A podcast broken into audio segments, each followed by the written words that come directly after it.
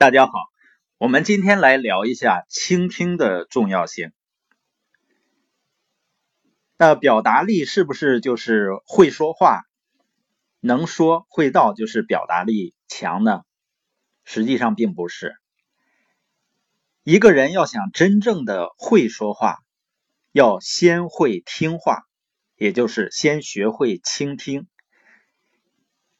美国有一个知名的主持人啊，叫林克莱特。有一天呢，他访问一名小朋友，他问：“你长大后想做什么呢？”小朋友天真的回答：“嗯，我要当飞机的驾驶员。”林克莱特接着问：“如果有一天你的飞机飞到太平洋上空，然后所有的引擎都熄火了，你会怎么办呢？”小朋友想了想，我会先告诉坐在飞机上的人绑好安全带，然后我挂上我的降落伞跳出去。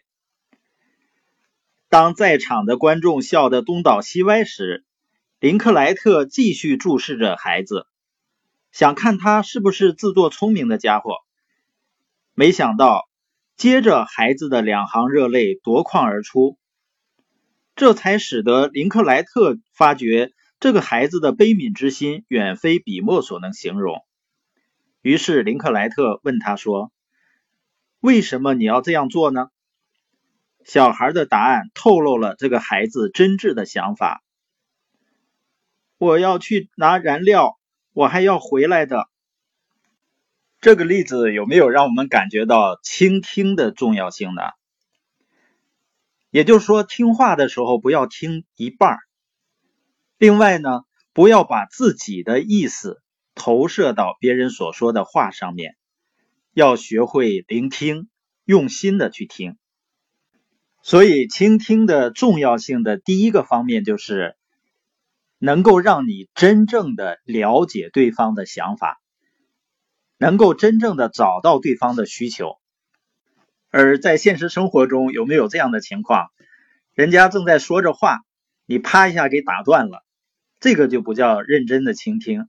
或者是呢，别人还没有把话说完，你替他把后半截的话说完，有没有这种现象呢？这种表现呢，让人感觉非常郁闷，也会觉得呢，你非常自以为是，就是还没听懂别人的意思，反应太快。遇到这种情况呢，人们往往就不愿意再跟你继续交流下去了，所以也就无从了解别人的需求。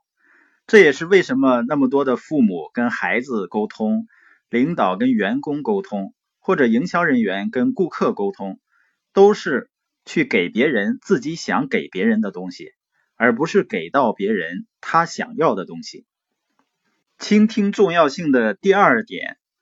就是因为每一个人都渴望有机会能够倾诉，但是呢找不到倾诉的对象，于是很多人呢他找到一个倾诉对象，他宁愿花大笔的钱雇一个人来听他倾诉，雇谁呢？就是心理医生。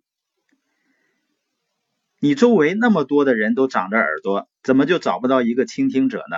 这真是一个事实。那心理医生拿到钱送给对方的是什么呢？就是倾听。你花钱买的是什么呢？买了一个百分之百的关注，百分之一百的听我来说。人们在被倾听的过程中，能够感受到被关心、被爱。而心理学上有一个研究数据说，父亲平均每周只花七分钟的时间来听孩子说话。